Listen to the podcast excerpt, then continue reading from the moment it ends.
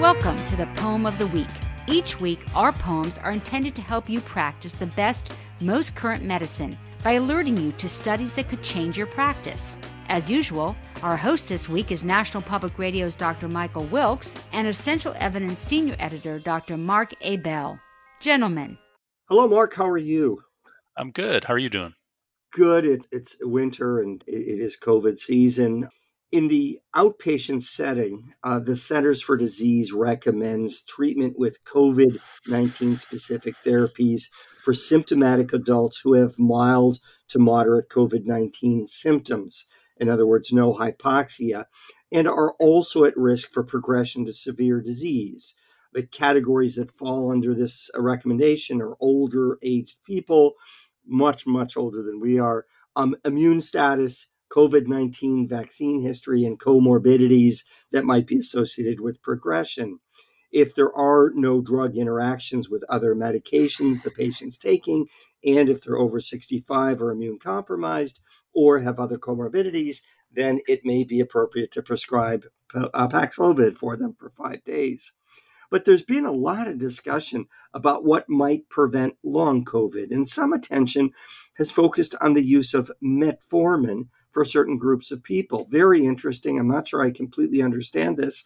You found a poem, it was uh, published in Lancet's Infectious Disease in 2020. It attempts to answer the question Is metformin effective in preventing long COVID in overweight or obese patients with symptomatic COVID 19 infections. Very interesting, Mark. So, this has nothing to do with their diabetes per se. This has to do with COVID. What did they find? It's a, by the way, it's a randomized uh, controlled double blind study. Yeah, they call it quadruple blinded actually because they had so many different treatments. But yeah, it has been a while since we covered a COVID study, but I thought this was interesting because we're now starting to see some data on what to do to prevent and or to treat long COVID. So this was a platform trial, meaning they were evaluating several different treatments at once with some options to drop treatments or add treatments over time. It was funded by foundations and government, not industry. Uh, they included over 1,100 overweight or obese adult outpatients who had symptomatic lab confirmed COVID 19, and they were randomized to get metformin plus ivermectin, that's an old favorite, metformin plus fluvoxamine, uh, an antidepressant that has been reported in some small trials to be effective, metformin plus placebo, ivermectin plus placebo, fluvoxamine plus placebo, or placebo plus placebo. So they each got two drugs or placebo uh, and a drug or two placebos. Ivermectin was given for three days, metformin for two weeks. It was titrated to 1500 milligrams daily, and fluvoxamine was given for two weeks, titrated to 50 milligrams twice daily. Now, the main stu- uh, point of the study was looking at the development of severe COVID 19 by day 14, but they did pre specify a secondary outcome of developing long COVID diagnosed by a medical provider during the next six months. Overall, a 6% of those who got metformin and about 10% of those who got placebo reported long COVID. The number needed to treat was 25. That was a significant difference. Uh, neither ivermectin nor fluvoxamine had any effect on both acute outcomes or uh, long out, uh, long COVID. The authors report no difference in adverse events between the treatment groups, um, specifically the metformin and placebo. Uh, so, among overweight or obese adults, with acute symptomatic COVID 19, it this study suggests that treatment with metformin does modestly reduce the frequency of developing long COVID. Um, I think this is kind of you know borderline hypothesis generating, and I would love to see another study kind of confirm this.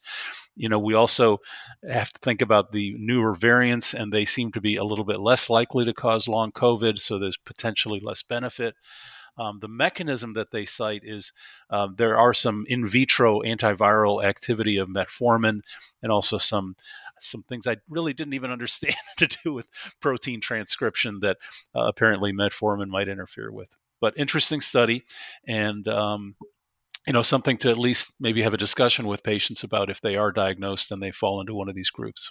They use sort of a, a loosey goosey definition of long COVID, right? There's no test. It's really just clinical self report. Yeah, yeah, that's right. The, it was self-reported. It was the patient saying, "I'm still having symptoms of COVID, or I'm fatigued, or I'm short of breath, or I have a persistent cough."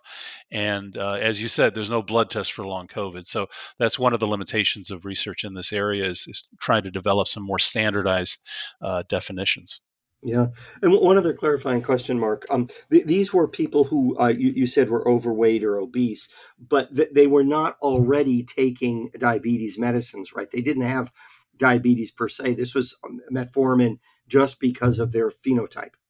Yeah, that's correct. They were not. I think I believe patients with diabetes who were taking met- any of these drugs were excluded before the trial. Thanks, Mark. Very interesting. Uh, we'll watch and see what uh, comes out about metformin and COVID. Have a good week. You too. Well, that's this week's poem. Thanks for listening.